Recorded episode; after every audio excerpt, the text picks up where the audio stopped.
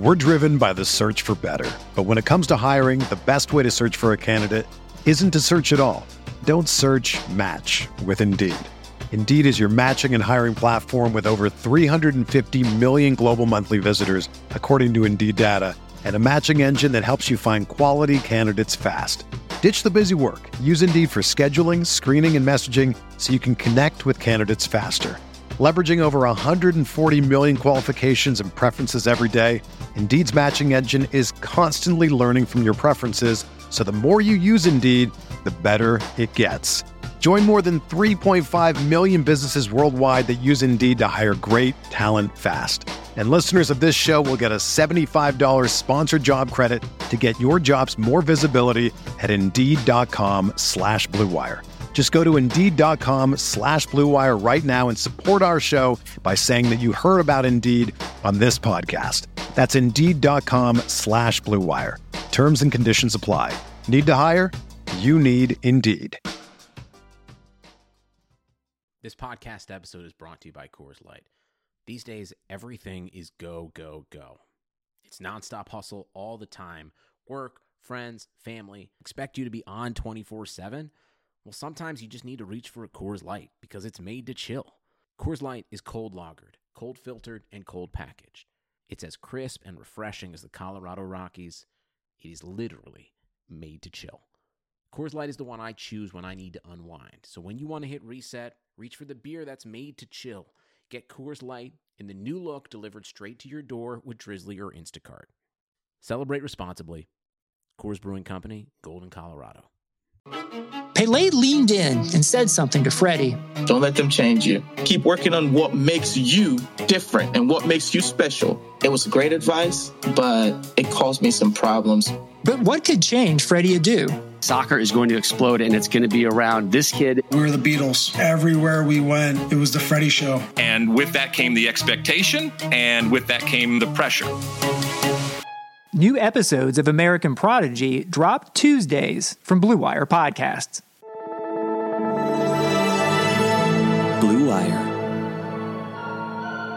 New England sending QB Jimmy Garoppolo to 49ers. We believe we found the right guy. Garoppolo, quick pass, caught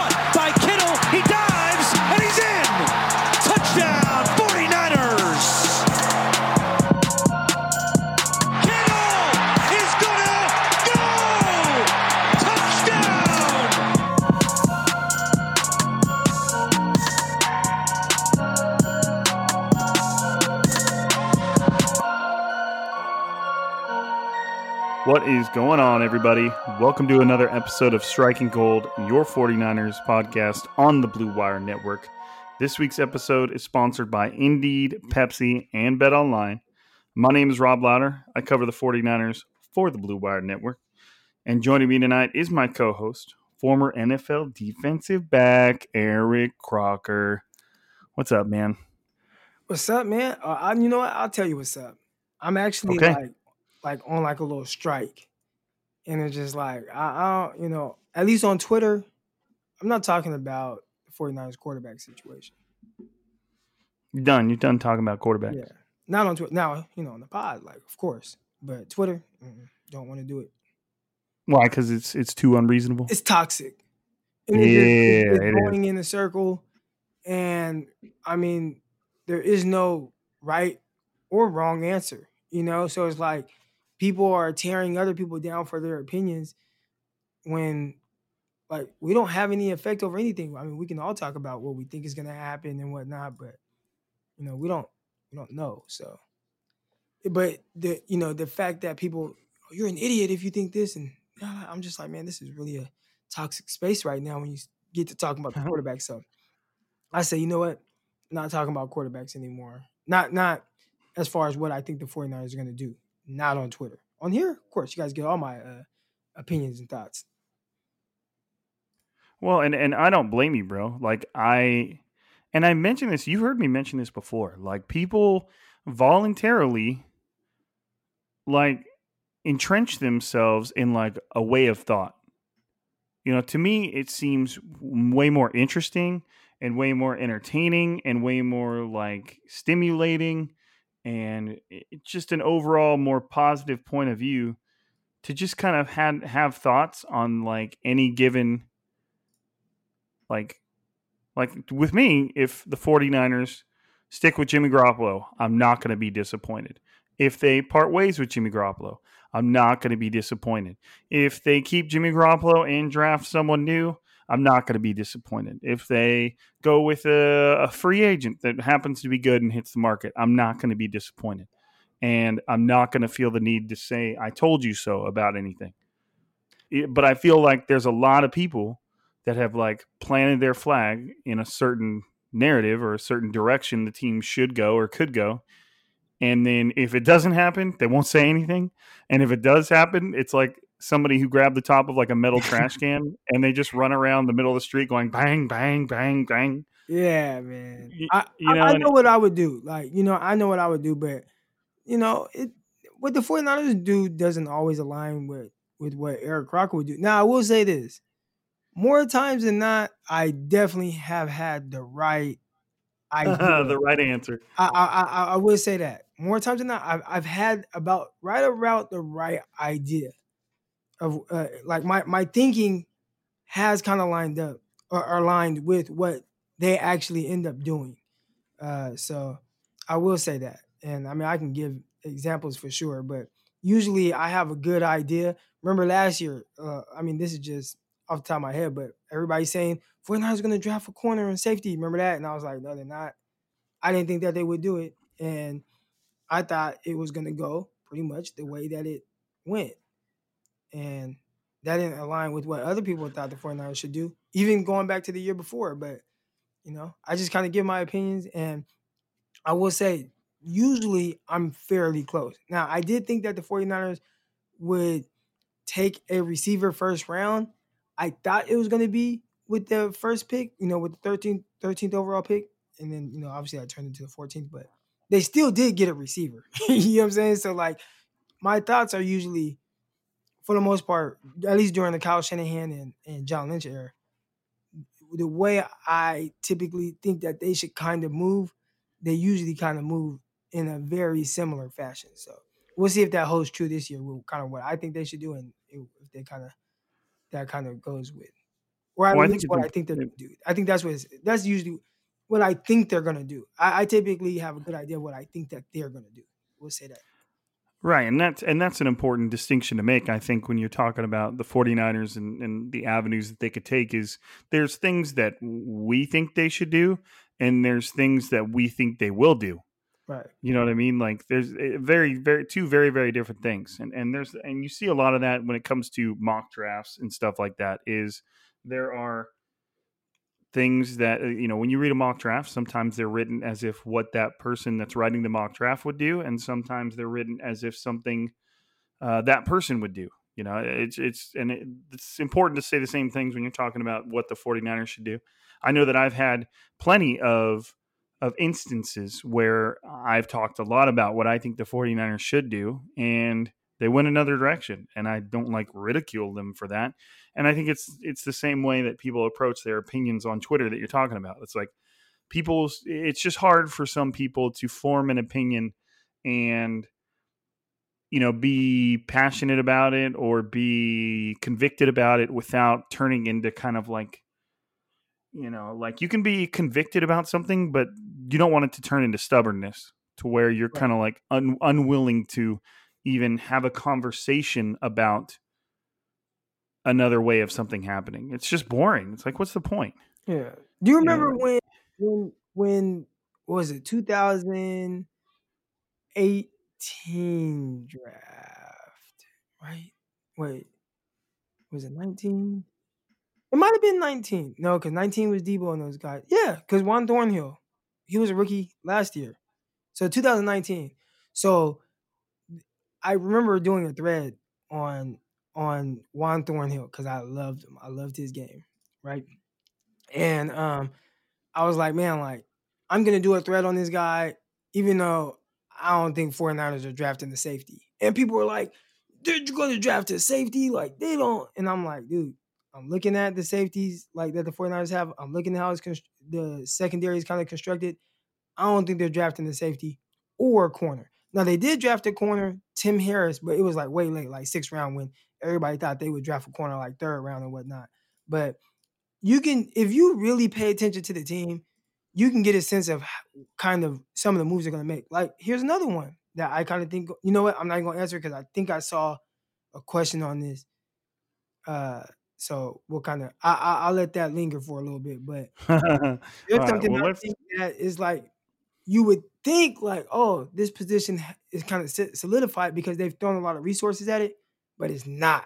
But we'll get into that. We'll leave that as it was a cliffhanger. Is that what they call it? Yeah, yeah, uh, yeah. You gotta you gotta keep them sticking in. We gotta we gotta up our our minutes listened. You know what I mean? Like we gotta not we can't just have people tuning in and then going and then clicking on something else. Like right. we want to keep them keep them around. So I'm sure that that what you just said did that for sure. Um, so I guess we can let's let's run through kind of the, the status of the 49ers right now, the latest and greatest of the housekeeping news, uh, and then we will get straight into this week's mailbag. Um, Kyle Shanahan started the the his uh, his press conference today out with kind of just going through the um the practice report, who's in, who's out. Um, the first thing that kind of came out today was the 49ers have opened the practice window for George Kittle, which is three weeks. So he has three weeks of practice, and at any time during that three weeks, he can come back. He could technically come back for today's or this week's game against the Cowboys, and it, obviously he's not going to come back after week 17 because although the 49ers haven't been eliminated from the playoffs, it seems unlikely that they would make it. So essentially George Kittle has three weeks to play in any sort of game. So he's he started practicing today. Um, Kyle did say that he did not expect George Kittle to play on Sunday, but it always is a possibility. Um, and and I guess we'll we'll save it. We'll we'll save we'll save it. We'll save it because we might have a question about it. I think we got a, a, you know some opinions on on the George Kittle playing football thing that we've kind of mentioned, but it'd be worth mentioning again. But let me just get through the rest of this, and it might be within a mailbag question. So I don't want to do that and then just say, oh, well, we already talked about that. yeah. Um. So Nick Mullens is going to start, which I'm whatever about. Like I, I think if if I had to choose between Nick Mullens and CJ Beathard. I'd probably choose Nick Mullens. but at the same time, you know, I know everybody wants to see something new. That being said, we have seen plenty of CJ Beathard before. I, am I'm I'm getting into opinions again. Let me let me get through the news. Let me get through the news. We'll start the mailbag. Like I said, I'm I'm I'm being my own worst enemy right now. Um, ben Garland, uh, backup center, seems like the starting center just because uh, Weston Richburg has missed so much time. Uh, Kyle Shanahan doesn't expect him back this season. Um, uh, Grant Cohn asked uh, asked Kyle Shanahan if if he was considering replacing McGlinchey. Uh, Shanahan didn't seem like he'd given that any thought at all. So, I mean, there's that. He just said that you know he's had his ups and downs, and obviously some of his downs have been in key profile moments. But you know that comes with the the territory. Um, said that if Nick Mullens wants to remain the starting quarterback, then he needs to avoid the turnovers, which which is fair. That's that's not controversial. Nick Mullens gave Washington more points than they earned themselves, so that seems like a pretty reasonable to to say of every quarterback. Here's a cool quote though. He was asked about Brandon Aiyuk, and and Shanahan said that Brandon Aiyuk has not arrived yet. He can get a lot better. That's crazy. Lot. I was just literally looking at that right now on Instagram. Like I just like as you say that right now, I'm actually looking at the picture and it shows like the quote of that. That's really wild. But go ahead. And you know what's what, what's interesting is I, I agree with Kyle Shanahan. Like uh Brandon Aiyuk is in terms of collegiate slash pro level wide receiver play, this is like his third year, which, you know, he only played really one major season at Arizona. He he was there for two years, transferred from junior college. He was there for two years. He chose Arizona because it was one of the only schools that was actually going to keep him at wide receiver, which is crazy now that you see what he's capable of. Uh, he kind of, you know, his first year was decent, but nothing, and then he blew up his his last year there, and and then he came to the pros. And so, as far as competing against quality, like I said, like quality competition, NFL competition, high call, high high caliber college competition.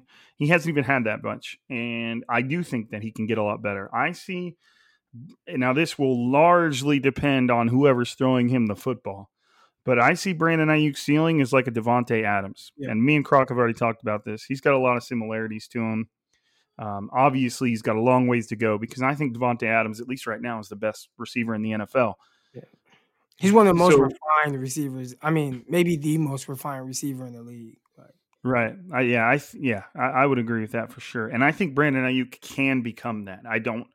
I'm not saying use that, but you see these little flashes of of movement and fluidity and making something that's really complicated look effortless. All those things. I think that Brandon Aiyuk can get there. And let's say that that's that's a very high bar to set for somebody. Let's say he doesn't get there. Let's say he gets three quarters of the way there. Then you're still doing dealing with a really really good receiver. So uh, you know, this I think this this it's I agree with Shanahan. Like the sky is is almost limitless for him. Um, I mean, I guess that doesn't really make sense. The the ceilings, I don't know, whatever I'm trying to say. So um, I guess it would be important to cover the the practice report real quick. Um, Daniel Brunskill, he's suffering from some shoulder shoulder pain, which is not great because um, who uh, somebody was placed on the COVID list. Colton McKivitz was placed on the uh, on the COVID list today, and he was kind of filling it at right guard while Brunskill was at center.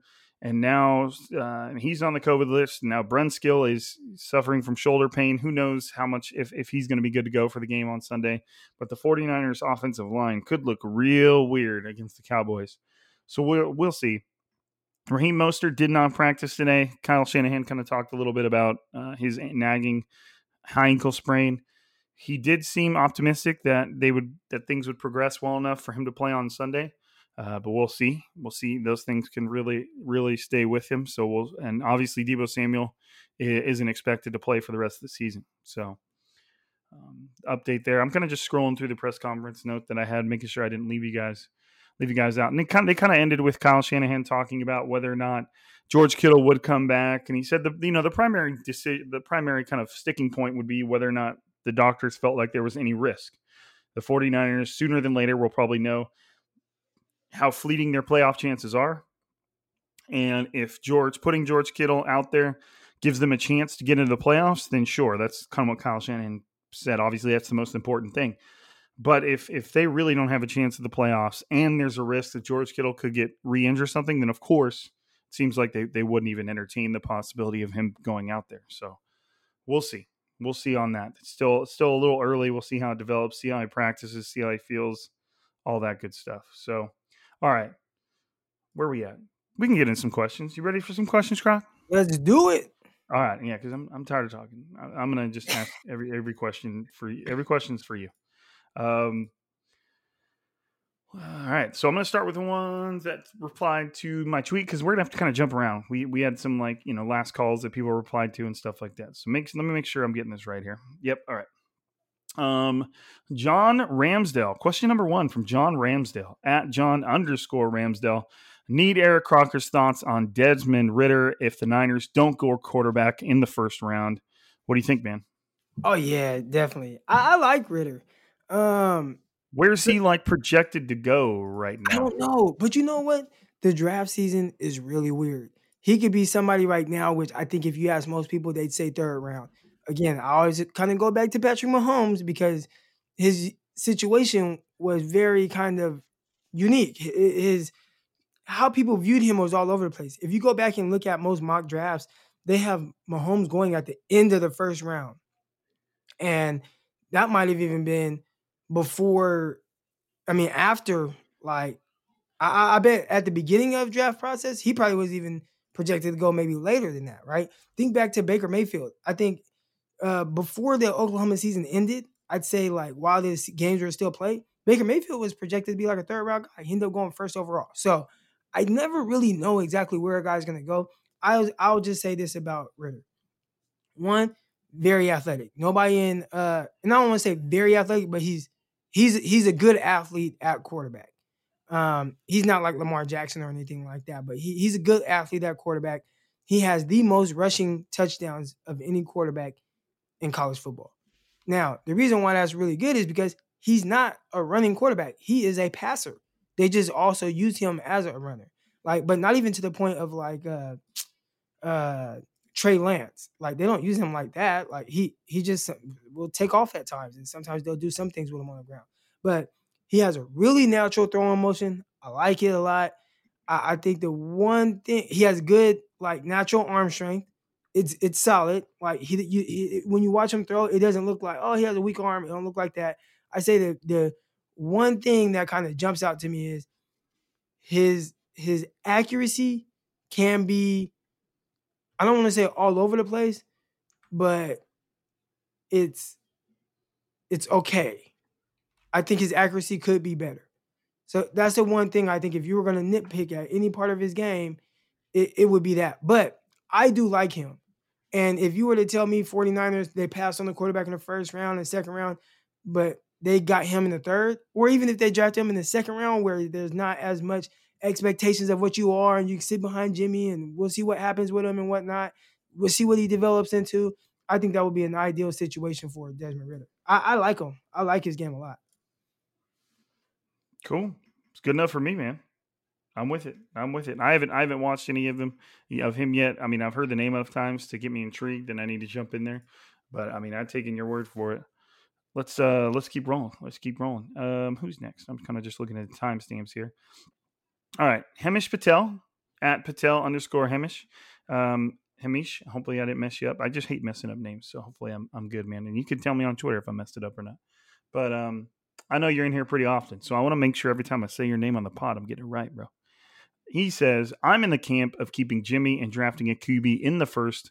Let him grow like Rodgers Mahomes. Since you could dump up, you could bump up Jimmy's trade value next year and you're playoff ready with him. And you have a capable backup in your rookie quarterback, kind of like Alex Smith camp situation. Thoughts? Well, I think I think I think you have a point, I think that would be the most ideal way to go about yeah. it. I think that what you just described will always be the most ideal way to introducing a new quarterback to the NFL. Always. But it just doesn't ever it doesn't always work out that way.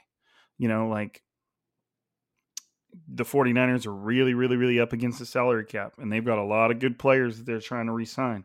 Trent Williams, Fred Warner, uh, Kyle Juszczyk, and and there are there are many others do, do you have the luxury of keeping Jimmy Garoppolo, keeping the rest of your team where you want it, and then still drafting a quarterback that's not going to see the field, that's not going to contribute right away? Now, obviously, in terms of a, a, future value, the, the value is unquestionable. If you think that quarterback is the man, like it, that doesn't matter. But you know, you're you're you're keeping a, almost a thirty million dollar quarterback, and you're sacrificing some talent on the other parts of the team just to kind of get that transition. It sometimes that's hard to pull off. I'm not saying it's a bad move. I think it's the best move, but I'm not sure the 49ers are in a position to to do that. I think if they were going quarterback in the first round, I think they probably would uh, would probably be committed to that quarterback right away. I don't know, Croc. What do you think? I think if if if it were last year, that would definitely be an ideal situation, right? Where and kind of like what what Kansas City has done with Mahomes, where you are able to sit him, you know, and think about last year, right? If you had a quarterback like that that you drafted high and you know has the talent and whatnot, and he gets to sit behind Jimmy that whole time while the 49ers go to the Super Bowl. And then week two this year, Garoppolo gets injured, and your rookie quarterback gets to come in. And you get to see what he has. He gets the experience of you know, playing and and messing up and whatnot, and and Jimmy comes back, and then Jimmy gets hurt again, so he gets to go back out there after being, you know, kind of resetting his mind and focusing and stuff. And I think that would have been amazing. And then after this year, oh, I could just let Garoppolo go. I don't have a cap hit really. You know, it's like what three, four million or whatnot. Now you have all that money to retain the rest of the team. I think this year, like you said, man, it, it just would be a little bit harder to do that for those reasons. Now you still can do it but in the process, right. you are going to lose guys. Now, you can look at it big picture, where it's like, hey, at least we know if Jimmy Garoppolo is on the field, we will be very competitive and we will win games. And I think, yes, if you were to ask me, I would want, I would want uh, a, a rookie and and no Garoppolo, and you could build the rest of the roster. But I think ideally, if I'm Kyle Shanahan, if I am Kyle Shanahan, I would prefer draft a rookie and still have Jimmy, even though I might take a hit on being able to retain a few guys. You know, I got to make sure I keep Trent Williams. I got to make sure I keep like a Moseley and Verrett. And then whatever happens after that just happens. And we just play it out. And we know, at least we have our long term quarterback behind Jimmy. You know, that's probably the best case scenario, really. And if Jimmy gets hurt, like he has, I mean, again, we touched on last episode, Garoppolo has missed most of two seasons out of three since he's gotten the contract. Not ideal. So if he were to get hurt, boom, your rookie comes in, plays, and you let go of Jimmy at the end of the year. So I could see it happening both ways.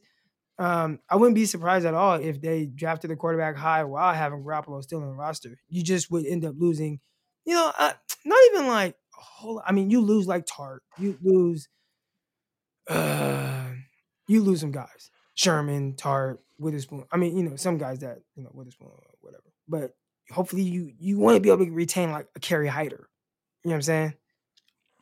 Yeah, one hundred percent. And that to me is, is as weird as it seems to say that about somebody who was kind of just on the streets, as they would say, before this season. Like he's he's one of the guys. Like to me, obviously, there's Trent Williams, there's Fred Warner. If you want to do that this year, um, but I, I I think Kerry Hyder's like up there as like maybe top five, top four free agents the 49ers need to resign. Like I just think I made the comparison earlier on in the season. Like I just think he's like an Ahmad Brooks type where you know, he's not going to light the stat sheet up. He's a lot of times he's like not going to be necessarily the reason you win a game, although he should have been that one time against the Saints, but that was a horrible penalty. Um, but it's it's somebody that's absolutely reliable opposite somebody like Nick Bosa, you know, and and I think and I think that is that's a very valuable asset. So I, I if if to me if like if I knew I was going to have to sacrifice a guy like that inst- or I, you know, I could choose between starting my rookie quarterback or sacrificing a guy like that. I think I would leave lean towards starting my rookie quarterback. But again, you you don't really want to mess around or mess around when it comes to the quarterback position. Obviously, everybody everything hinges off that. So I think you do have a point that like if if you decide that keeping Jimmy for one more season and giving that quarterback a year to develop under somebody who seems uh, like Jimmy Garoppolo, who seems like a great example for all intents and purposes, then that's the way you go because it's it's kind of like a future of the franchise thing. It, if, if if the quarterback develops, everybody succeeds. Yeah, you know, it's for the for the most part. So, all right, let's keep it going. Um, Samanth, Samanth, at Samanth G10. If the 49ers don't draft quarterback in the first round, who would be a priority, defensive end or cornerback? And I would also add offensive line to your question because I think that's broader. But my choice is cornerback. What do you think, Croc? Cornerback. Yeah, because well, even, I mean, you said defensive end. Yeah, okay. I'm gonna retract my statement. Yes, defensive end would be a priority if if the the value uh like if if that's what lands on my draft board, right? If I have a higher grade on this defensive end, or even if I have an equal grade on this defensive end and this cornerback that's available at that pick, I'm taking the defensive end because clearly you can't rely on on on uh, Dee Ford. I mean, we've talked about Jimmy Garoppolo's contract, but I mean, I think Ford's is the one you got to ditch, you know. And I don't even know if they right. can. They just restructured his contract or whatever they did, and that moves money around and whatnot. But if they can get rid of if they can get out of uh, Ford's contract, definitely first round, get me an edge rusher. If again I have an equal grade on the defensive end and the cornerback. Now, if I have the cornerback higher, then I'm not going to reach because of a position of need or whatever. I'm going to take the best player, which would, you know, at that point be the cornerback. And, uh, you know, I would go that route because, yeah, I mean, 49ers haven't drafted a cornerback first round since Mike Rumph, maybe. There's a name. I mean, you know what I'm saying? It's been like Mike Rumph, Ahmed Plummer, you know, uh, R.W. McQuarters. Like, those are like, I think those three guys were all drafted first round. And that was like, uh, McQuarters was like late 90s. And then Plummer was early 2000s. And then Rumph was like shortly after that. So uh, that's off the top of my head. Hopefully, I'm not wrong and talking out of my ass, but that's kind of what I remember off the top of my head. Right. No, you're you're good, and I, I agree with that. I think all things considered, you know, unless you're outside of quarterback, a defensive end is the most important position behind that. So if if, if all things are equal, I would always lean, lean defensive end. But the 49ers are going to have a lot of, of issues at corner. You know, they expect to lose Richard Sherman, Jason Verrett, Ahkello Witherspoon, uh, Emmanuel Moseley. Now, Emmanuel Moseley is a restricted free agent, so the 49ers can keep him around with pretty much no effort. Just depends on how much they, they're willing to pay him. Um, they're going to have some problems there. I, I do think that they try and keep keep Jason Verrett around. I think that they won't.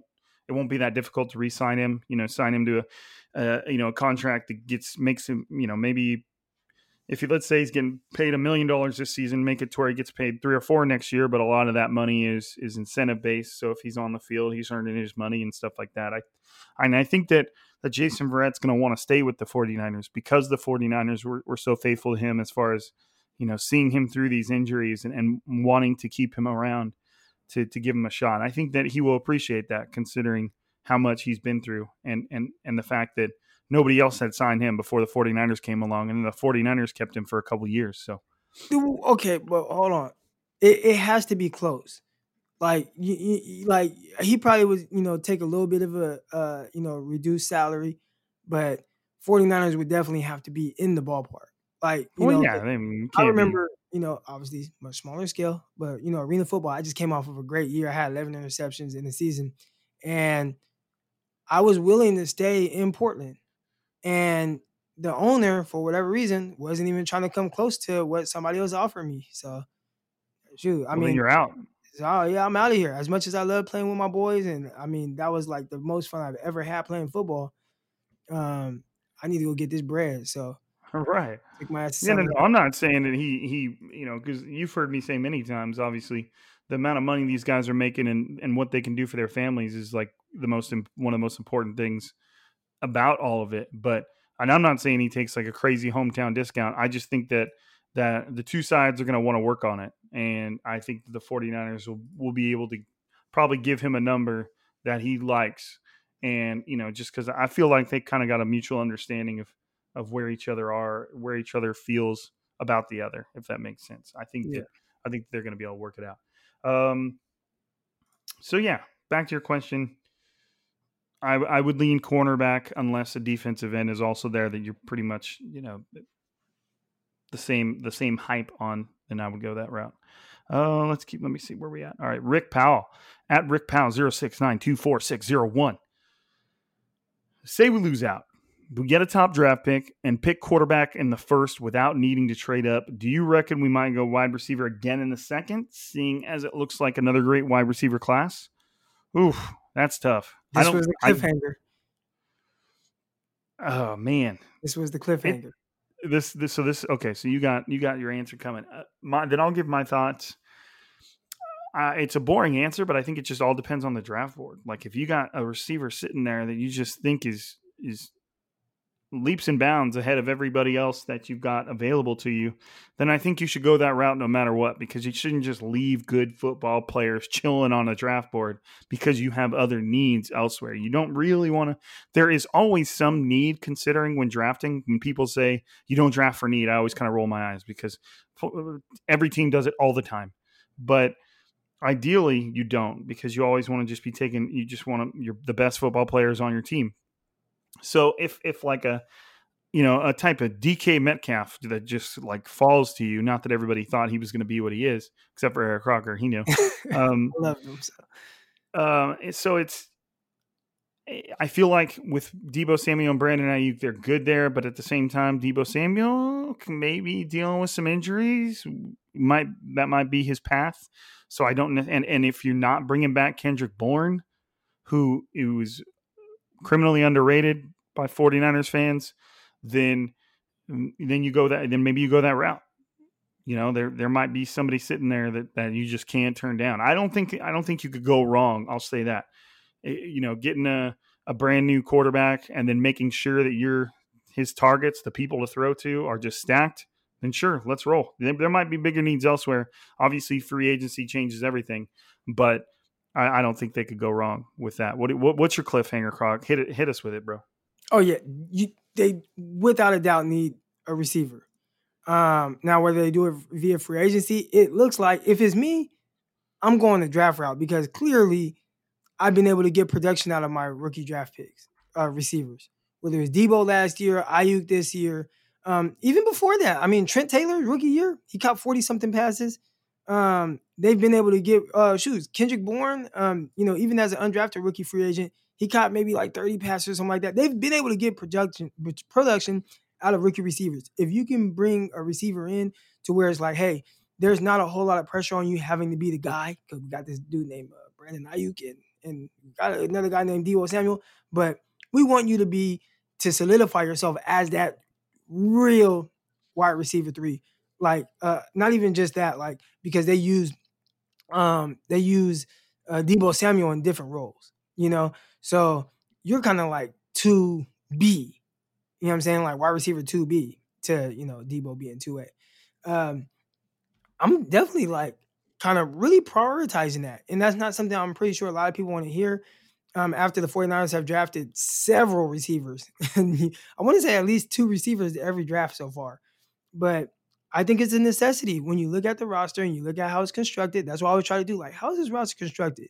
And who do I have come back at receiver? Like you said, like the one guy you've been able to count on who's always there, always able to play. And I get it, not flashy or anything like that. Maybe drops the ball here and there, but you got a lot of consistency out of Kendrick Bourne. He's always on the field, except for the whole little COVID thing, but he's always on the field. Well, now you're losing that. So who do you who do you count on? Like who do you have? Like okay, Deebo, but you know obviously he's facing injuries this year. We'll we'll say he's gonna get that together. But you got Aiyuk, and then who? Like it's a huge drop off. Uh, and you, I mean, maybe you're, you're looking at uh, Hurd coming back, but I mean, you know, he's missed his first two seasons. Uh, you can look at Richie James, but clearly they have no intention on really prioritizing him as uh, a real option at receiver. It doesn't seem like they have a real role for him. Um, Kendrick Bourne has that third receiver role, so yeah, I mean, I wouldn't just draft one guy; I would draft two. You know, and I, will say this: I, I, would draft a certain type of guy. There's two guys that I kind of have my eye on that are kind of mid round guys. One, well, hmm? yeah, go. Let's let's uh, hear. Uh, Jonathan Adams. He's from Arkansas State. I'm not just saying that because I live in Arkansas right now, but Jonathan Adams, he's nice. He's nice. He's gonna be flying under the radar a little bit. I'm pretty sure as draft coverage starts to come around, you'll hear about him. But all he does is make, make amazing catches. Six three receiver, moves very well. Um, that's one guy. Another guy, he tore his ACL. So I know 49er fans aren't going to really want to hear that, but he tore his ACL in a game where he had like almost 300 receiving yards. He is a blazer. And I don't think an ACL injury is going to stop him from being able to run fast. So that's another guy who might be a fifth round pick because he's he'll be coming off of an, an ACL injury. But I, I would get him. And that's what, what the 49ers have been trying to get that guy, right? They've been trying to get that speedster, whether it was Travis Benjamin, Tavon Austin, JJ Nelson, um, you know, before that, Marquise Goodwin, and he didn't pan out. And this is a legit speedster who's a really good receiver. You just get the ball in his hands. I think he's at SMU. So uh, Ro- Roberts Robertson, Robertson, uh, Robertson. So um, that's another guy. But uh, yeah, I, I, definitely would. I would draft two receivers. Yeah, I mean, I, I don't, I don't, I don't, I don't have a problem with that. You know, as long as there aren't other positions that are just like completely being neglected. Again, like I said, com- free agency completely changes things, but it, it's clear that the 49ers have a very, you know, um, everybody kind of, I've, I've seen the 49ers get a little, uh, I guess, a bad rap in regards to drafting receivers because they haven't all worked out. But I'd like to remind y'all that, like, NFL GMs operate on like a success rate of like 30 to 40%. Like if 30 to 40% of your picks work out, then you're doing a really, really, really good job. Kind of like a professional baseball batter. So you can't just point to picks that didn't work out and be like, oh, then that didn't work out. So uh, they shouldn't draft any more of that position. Some stupid shit like that. So just just don't get like that. They're, obviously, if they if they could find someone like Aiyuk who all, for all intents and purposes seems outstanding, um, Deebo Samuel, if he can if he can overcome, you know, his his his muscle issues, then he, obviously he's outstanding. Uh, Kendrick Bourne, who they got as an un, undrafted free agent, has been outstanding.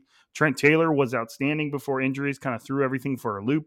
Um, so they've they've definitely hit on on a lot of their wide receiver choices. It's just sometimes it doesn't pan out. That's that just happens. It comes comes with the job. So I, I don't. I definitely don't think I would. I would put receiver out of the question, especially if somebody's sitting there like.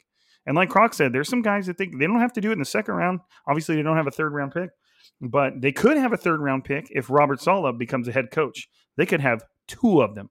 So that is something worth keeping an eye on. Um, let's go ahead and get a message from our sponsors. We waited a little bit longer than that we usually do, but who cares? They're still here. Let's uh, let's jump in there. First, we've got Indeed.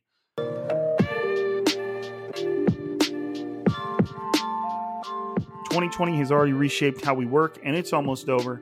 Businesses across the globe are challenged to be their most efficient, which means every hire is critical. Indeed is here to help. Indeed is the number one job site in the world with more total visits than any other job site, according to ComScore. Indeed helps you find quality candidates quickly so you can focus on hiring the person you need to keep your business going. Unlike other sites, Indeed gives you full control and payment flexibility over your hiring. You only pay for what you need. You can pause your account at any time, and there are no long term contracts. And now, Indeed's new way of matching you with candidates instantly delivers a short list of quality candidates whose resumes on Indeed match your job criteria that you can contact the moment you sponsor a job. Making Indeed the only job site that can move as fast as you do. Right now, Indeed is offering our listeners a free $75 credit to boost your job post, which means more quality candidates will see it fast. Try Indeed out with a free $75 credit at Indeed.com slash BlueWire. This is their best offer available anywhere. Go right now to Indeed.com slash BlueWire. Offers valid through December 31st. Terms and conditions do apply. And thanks to a lack of natural athleticism or commitment, or overbearing sports parents, fewer than 1% of 1% of 1% of people will ever play professional football. But instead of entering the NFL, they've joined another league, the League of Football Watchers. This football season will be different, and Pepsi is here to get you ready for game day no matter how you watch. Because right now, an ice cold Pepsi may just be the best part about watching the 49ers. Pepsi is the refreshment you need to power through any game day because Pepsi isn't made for those who play the game, it's made for those who watch it. Pepsi, made for football watching. Go to madeforfootballwatching.com to check out the latest football watching content from Pepsi. I think that might have been my first ad read where I didn't like stumble on anything. I think I think that might have been my first one. I don't think I stumbled on anything. I'll have to go back and re-listen. Could be a new, could be a new moment. All right, you were good, but hold on. I want to say something um, because while you're t- you know you you just read off the ads and obviously you know everybody knows that this is a Blue Wire podcast and the owner or founder of Blue Wire, Kevin Jones, posted posted this tweet um, tonight, and it said 2017 how it started, fired by KBR, and it shows his KBR tweet where he says, Crazy industry, thank you to KBR for the opportunity. Thank you 49ers and Warrior fans for reading and following along. Love my time in San Francisco. Then it shows 2020, which is only three years later, and it's how's it going? And it's a sports podcast company, Blue Wire, raises $5 million Series A. And it's just like, damn, man, like Blue Wire has come a long way, huh? It it has, man. It's it's been unreal. I was I was there at the 49ers facility when things kind of unraveled for for Kevin and it was just a crazy situation that just kind of and it's not something I'm going to talk about. Obviously, it's it's not it's not within my my it's just it's, it would be inappropriate. But uh, I I love Kevin from the moment I first met him. He was just such a nice dude. I was just a brand new dude walking in there behind Chris Biederman like like his child or something. And Kevin welcomed me with open arms, and we got along right off the bat. And you know I was so disappointed when when that happened, and he had to move on. And it was Uh, you know, I remember when he first started Blue Wire, I was like, oh, that's cool, man. Start your own little podcast network. See how that, like, if that's like how I said it, like, oh, man, starting his own little podcast network. Good for him, man. And, and now it is just exploded into this just, I, I mean, I don't know if I should call it a phenomenon. I don't, I don't know if that, if, if, if his amount of growth is, is usual or unusual, but I know that it has just exploded in a matter of essentially two years, two and a half years. And I couldn't be happier to be a part of it, man, because Kevin is a good dude. A lot of you guys that listen to Striking Gold have listened to Kevin a lot because this used to be Kevin's podcast. Um, you know, it used to be called he the Kevin over that bitch. No, I'm sorry. uh, I would, I would, I would say he he handed us the keys to to that bitch. With already um, a big following and everything, he blessed us. He did. Right, I, I agree. Well, and you blessed me by giving me a, a phone call. Um, but and and now it's just grown into something that that who knows where it's going to go. I, I, mean, you know, it, it could become within at the at the rate it's growing, it could become the the the biggest podcast network uh, in in who knows how long, just because he's done so well. So I mean, I can't can't be happier for the guy. He's a really genuine dude, a very good dude, a very outgoing person, and obviously he's just kind of opened his his arms because he's a taller guy, and he's just kind of opened his arms and, and gathered everybody up to make this this network, which is which is awesome. So I'm glad you brought that up, dude, because it's kind of a trip just to look at that tweet. You know, like it takes a lot of courage to just be like, I'm starting my own business. Let's go. Right. Come along for the ride because it's about to get crazy. You know what I mean? Like it, it's just it's it's impressive. I couldn't imagine I couldn't imagine doing that. That's, that's pretty impressive. So, yeah. All right. Well, I mean, somebody else is about to do that, so we'll see how it goes. Hashtag rise. So, oh, yeah. all right. So we got Jeffrey K. Lyles at Lyles Movie Files. Oh, I like that. At Lyles Movie Files. I like it. With Kendrick Bourne a free agent, should the Niners draft another receiver or just hope again that Hurd and Jennings could play next year? Obviously, we kind of answered part of that in the fact that we still think they should look at receivers um, at, at, any point in the draft, really. Look at receivers that you feel like have a shot to make your roster. I'll say that. Um, but Jalen Hurd and Jauan Jennings, man. Crocker and I got, got together right away after the 49ers drafted Jalen Hurd and just started breaking down the stuff we saw on him. I really hope he he gets a chance to play for the 49ers. I think we both hope it, but you just can't count on it. And I think that's you know, it's like when you miss two years, I think by that point you kind of lose that like when you're a higher draft pick, like which he was, like third round draft pick, you you have like there's politics that come with that. Like you your priority, right? with the guy that they want to see on the field, they want to get involved. But after two years, you kind of lose a little bit of that, you know? And I think by that point, you know, going into year three and he hasn't stepped on the field in a regular season game, now he has he's kind of starting from the bottom. So, you know, obviously we'll see what we get from him. Um, you know, if he ends up pulling out of, you know, everything that he's going through and fighting through all that adversity, you you can have a tremendous player. And, you know, I just did a whole spiel on why the 49ers need a receiver, but, you know, if he ends up panning out, shoot, that would be a big, huge win for the 49ers. But, you know, it's just, what can you count on? And I think right now, especially with the, where the 49ers are, you gotta you kind of have to just keep moving forward. Whether it's him or you know we've talked about the quarterback situation with Garoppolo missing so many games. Like, can't if I can't depend on you to be on the field, I have to figure something else out. And I think that that's probably where they're at with Hurd as well. Right, and it's just just pure, you know, luck. I I don't know what kind of injuries Hurd has dealt with in the past, and what you know what that plays into what's going on right now but i mean the dude just plays such a physical brand of football. You know i've heard his personality wise he's like a, he's like a dick so you know that kind of goes into into the way he plays. And you know he's six five a former running back and you know that just you can't the, the short little glints we have of him in the preseason against the cowboys was super impressive it was obvi- you know obviously less than one game, but it just kind of gave you a glimpse of what a guy like that with a, a well-rounded skill set that he has could do. And obviously, you want to see it pan out, but it's just you know, like Crocker said, you just you just don't know you don't know what you can get from that, and you can't plan on it. You can't bet on it. You can't rely on it. You may still be able to benefit from that player. They may still show up and be like, no, no, no, no, no. This this is my job, but it's not something that you can plan or bet around. You know, right. is probably the best way to say it. So, and same thing goes with Jauan Jennings. You know, he was a seventh round pick that kind of has a lot of seventh or sixth, late sixth, I can't remember. Um, he has a lot of potential. You know, there was a, a, lot of good things about him. I saw a lot of people that had very good things to say about him as far as what his teammates thought of him. But he just tore his his leg muscle almost off of his bone.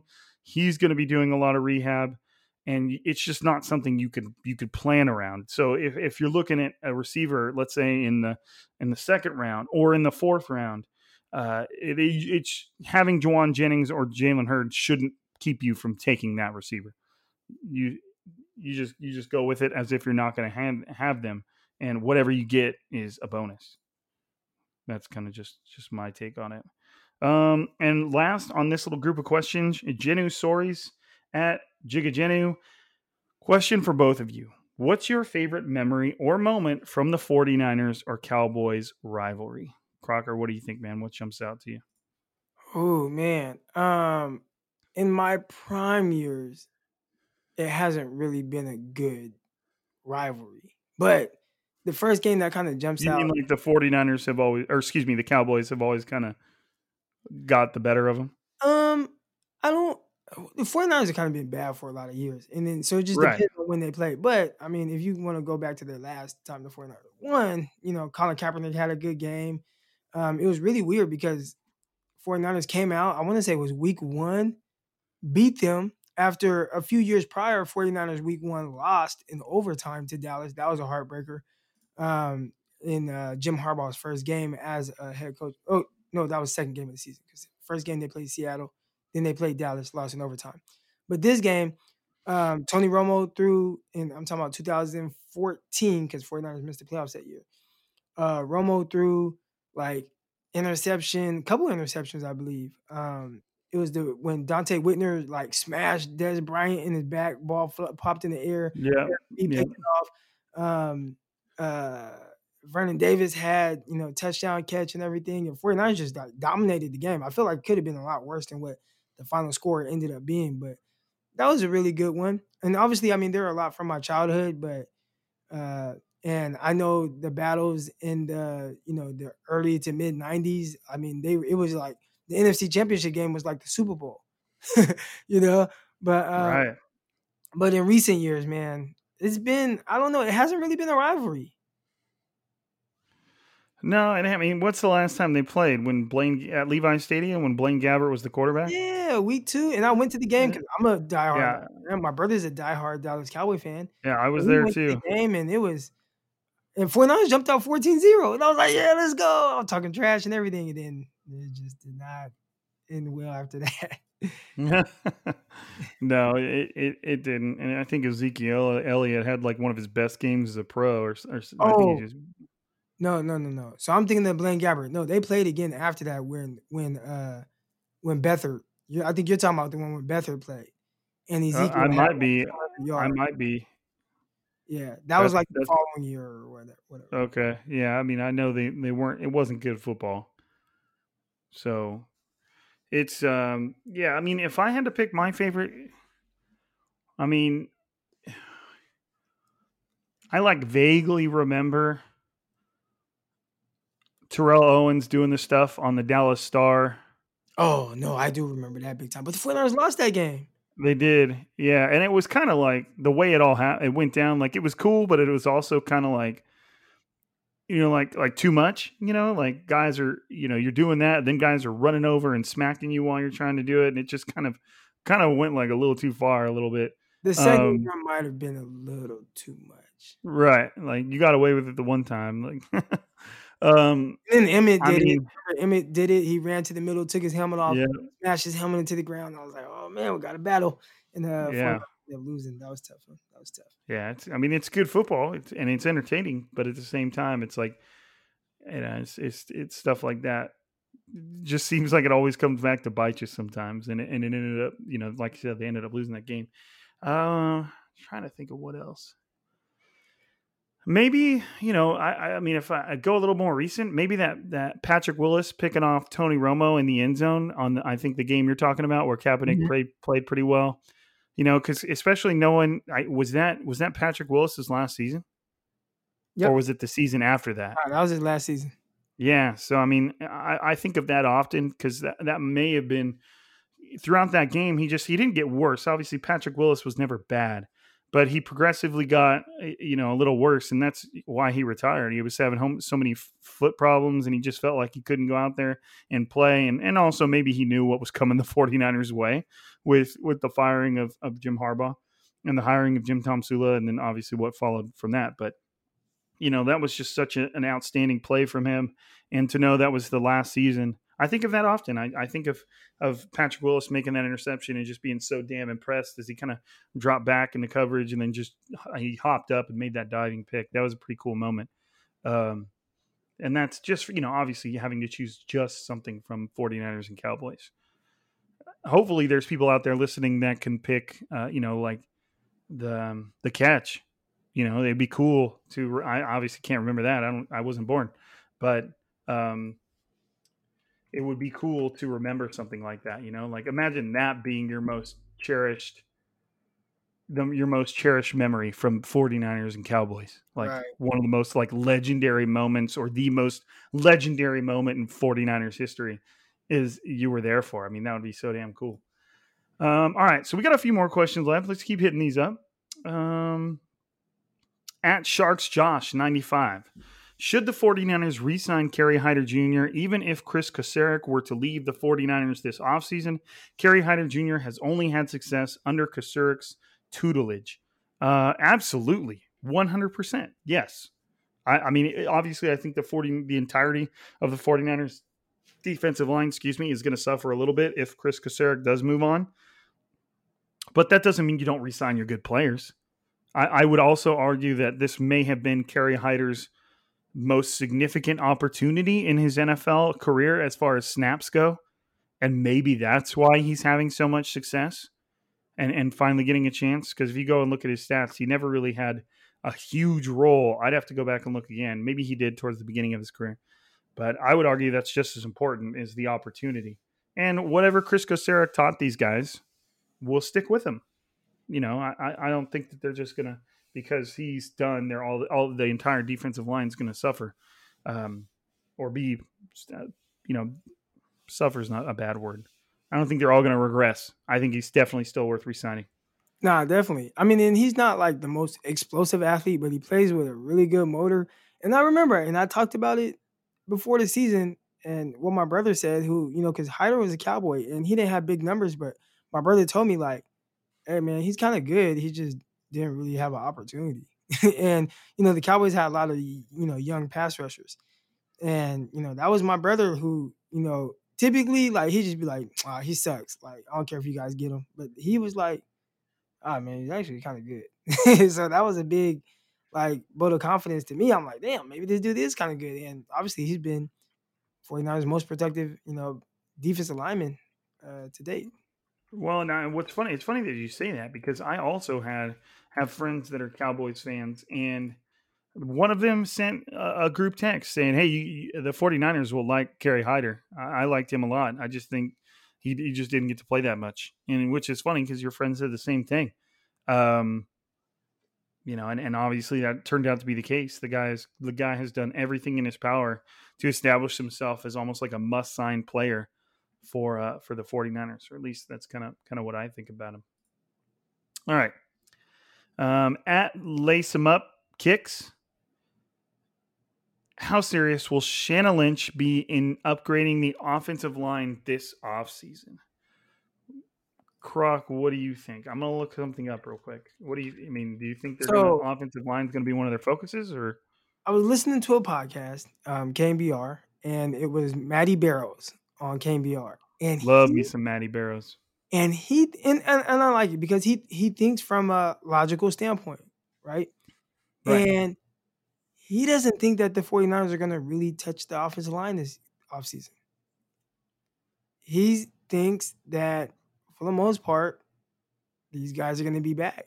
you know, and he's like, you know, you, you would think that you get Richburg back, and you know that's your that's supposed to be your center, and um, I mean, there's a chance that they try to maybe address right guard, but you know, he's like McGlinchey's going to be back. Trent Williams, he expects them to sign him back. Tomlinson's going to be back. He's been, you know, definitely more good than bad. He had a poor last game, but yeah, he thinks that the O line is kind of just going to be back, and they may draft like you know a you know a fourth round guy to possibly compete for a guard spot, but he doesn't think that they're going to put a whole lot of resources into the offensive line. And I kind of agree because that's what we've been saying, right? Like, not saying that they're great or good or anything like that, but I don't think the offensive line is as bad as most people think. I, I you know, I think, I think that's fair.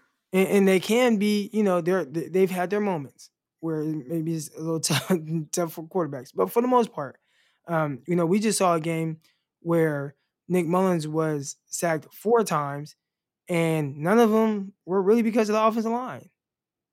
Now there was one play I don't remember. Nick Mullens threw the ball away, but uh, Tomlinson, who I said did have a poor game, like he just got his ass whooped on the play. And that, that's sometimes that's going to happen when you're going up against really good defensive linemen. Sometimes you're going to get your ass whooped. But um, for the most part,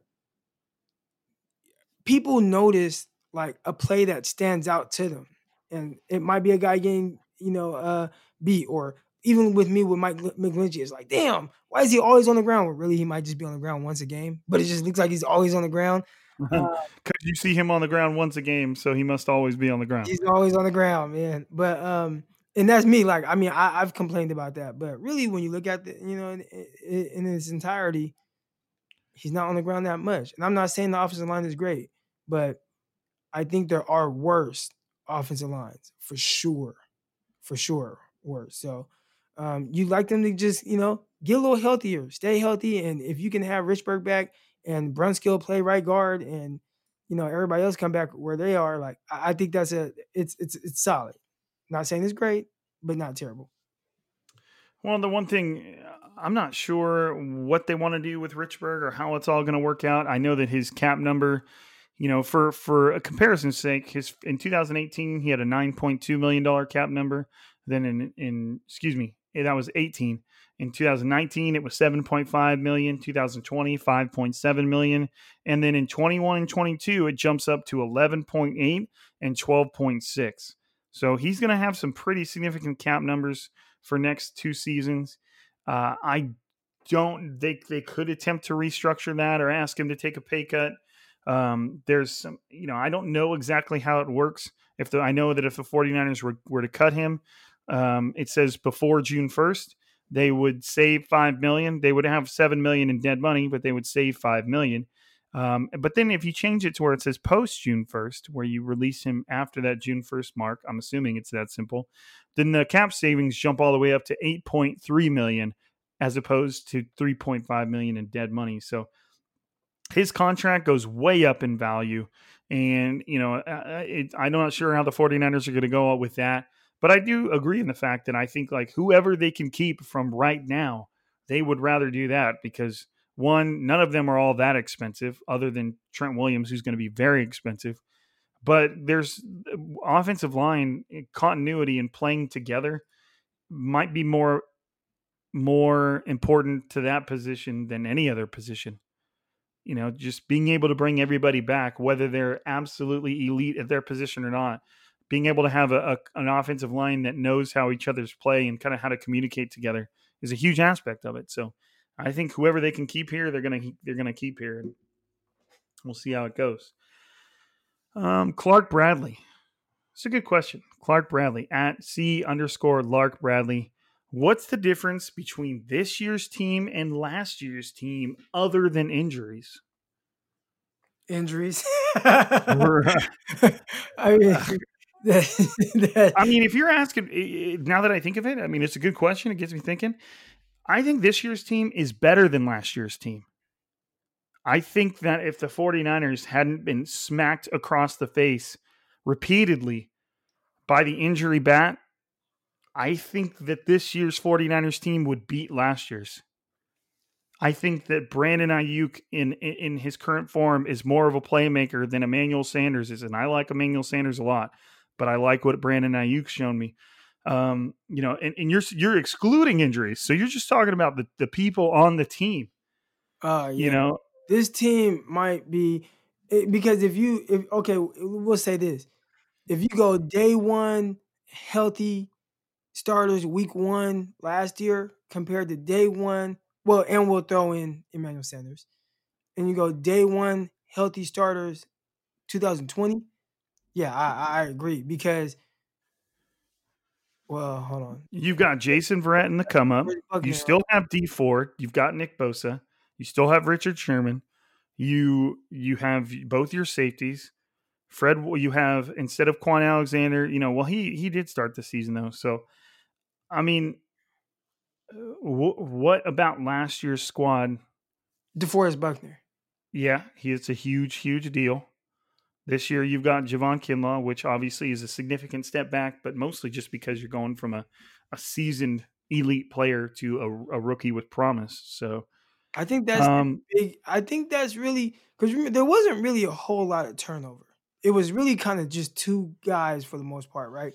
Or I mean, you person at right guard, but for the most part, it was Emmanuel Sanders, Joe Staley, and DeForest Buckner. And but I mean, you know, you replaced Staley with Trent Williams, so I, I think that's an that's an upgrade.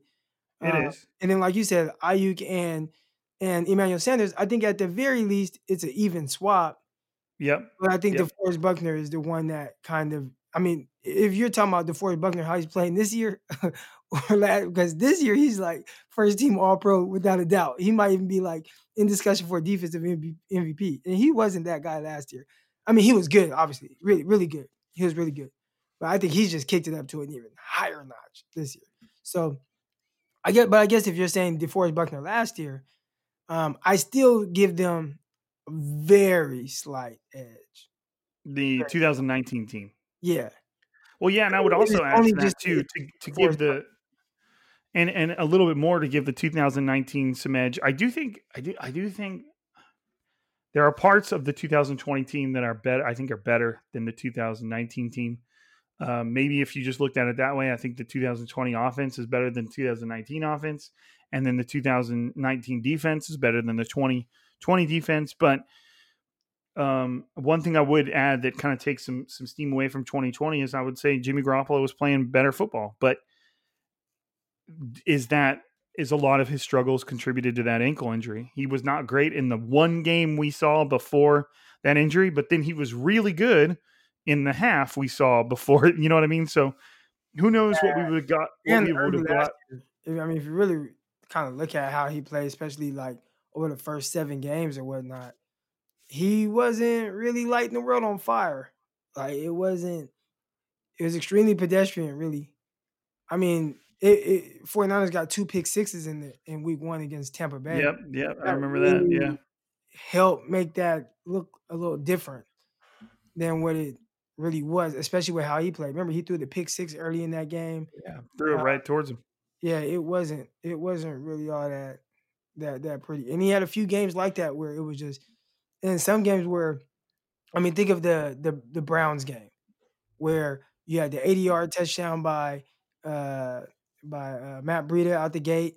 Um, oh, that makes a difference because if you remember week one last year, it was Tevin Coleman starting, and then week one this year is Raheem Mostert. So that definitely, even though they're both on the roster still, that changes things a little bit. But um, yeah, he the, the the the the Browns game he threw for like 150 yards, and he had a few of those games where it was like 150 or like close to 200, where it was kind of choppy a little bit, but the defense was so good, and I mean that was like the first half of the season for sure, where they kind of carried the defense carried the offense, the defense and the run game carried right. Buffalo.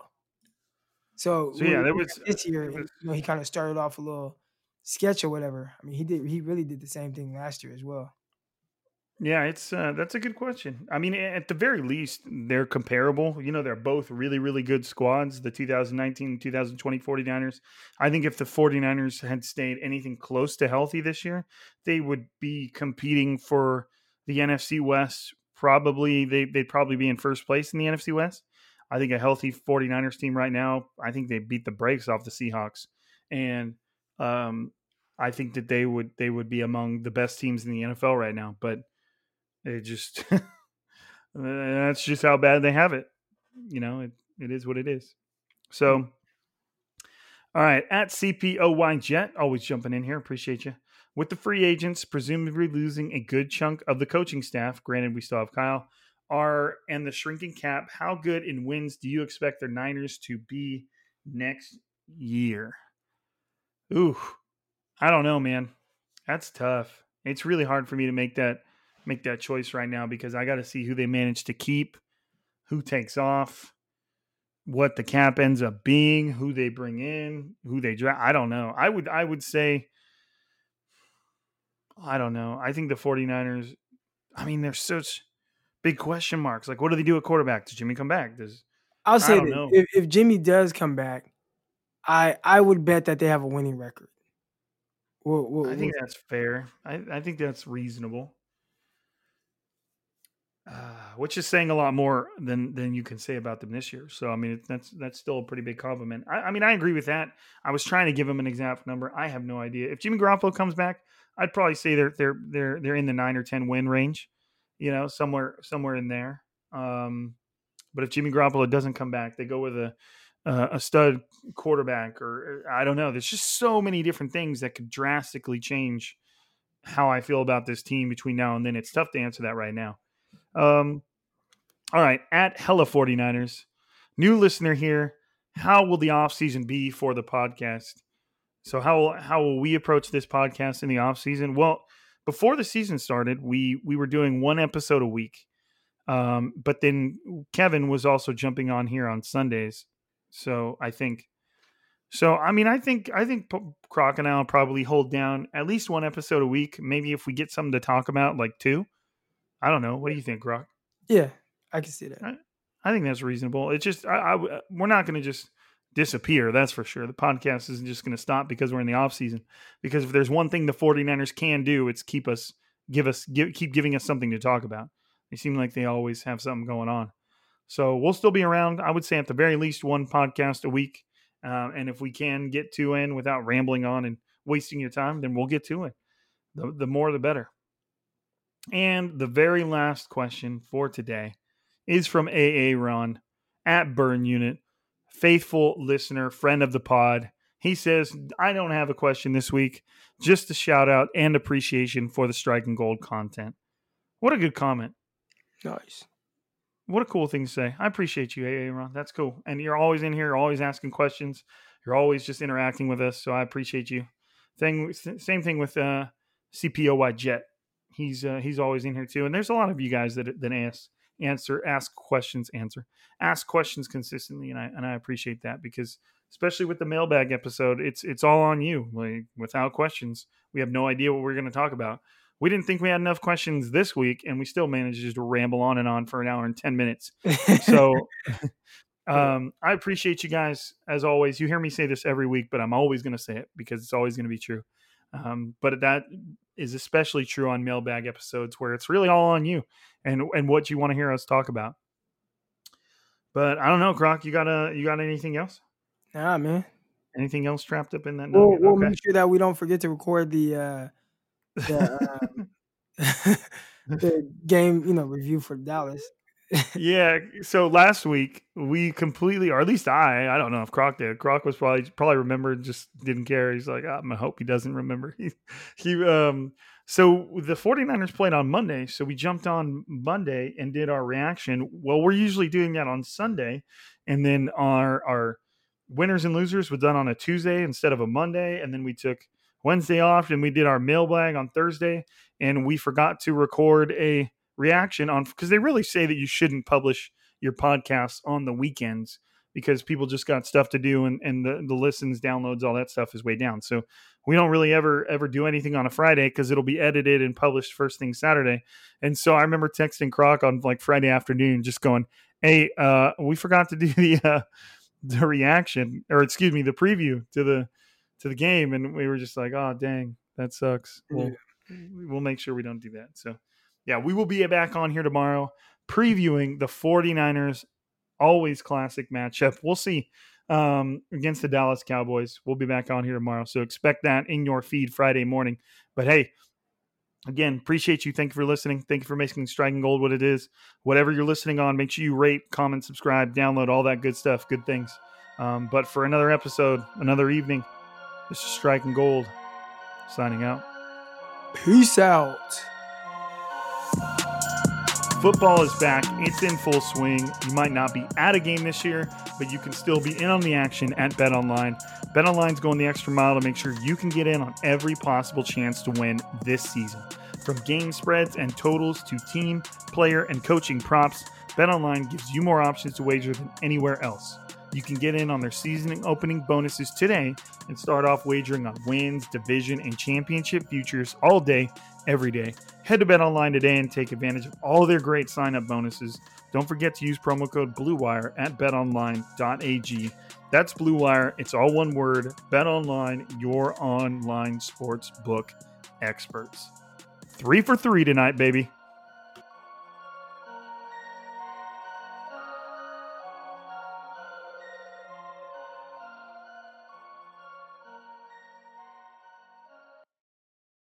For the ones who work hard to ensure their crew can always go the extra mile, and the ones who get in early so everyone can go home on time, there's Grainger, offering professional grade supplies backed by product experts so you can quickly and easily find what you need.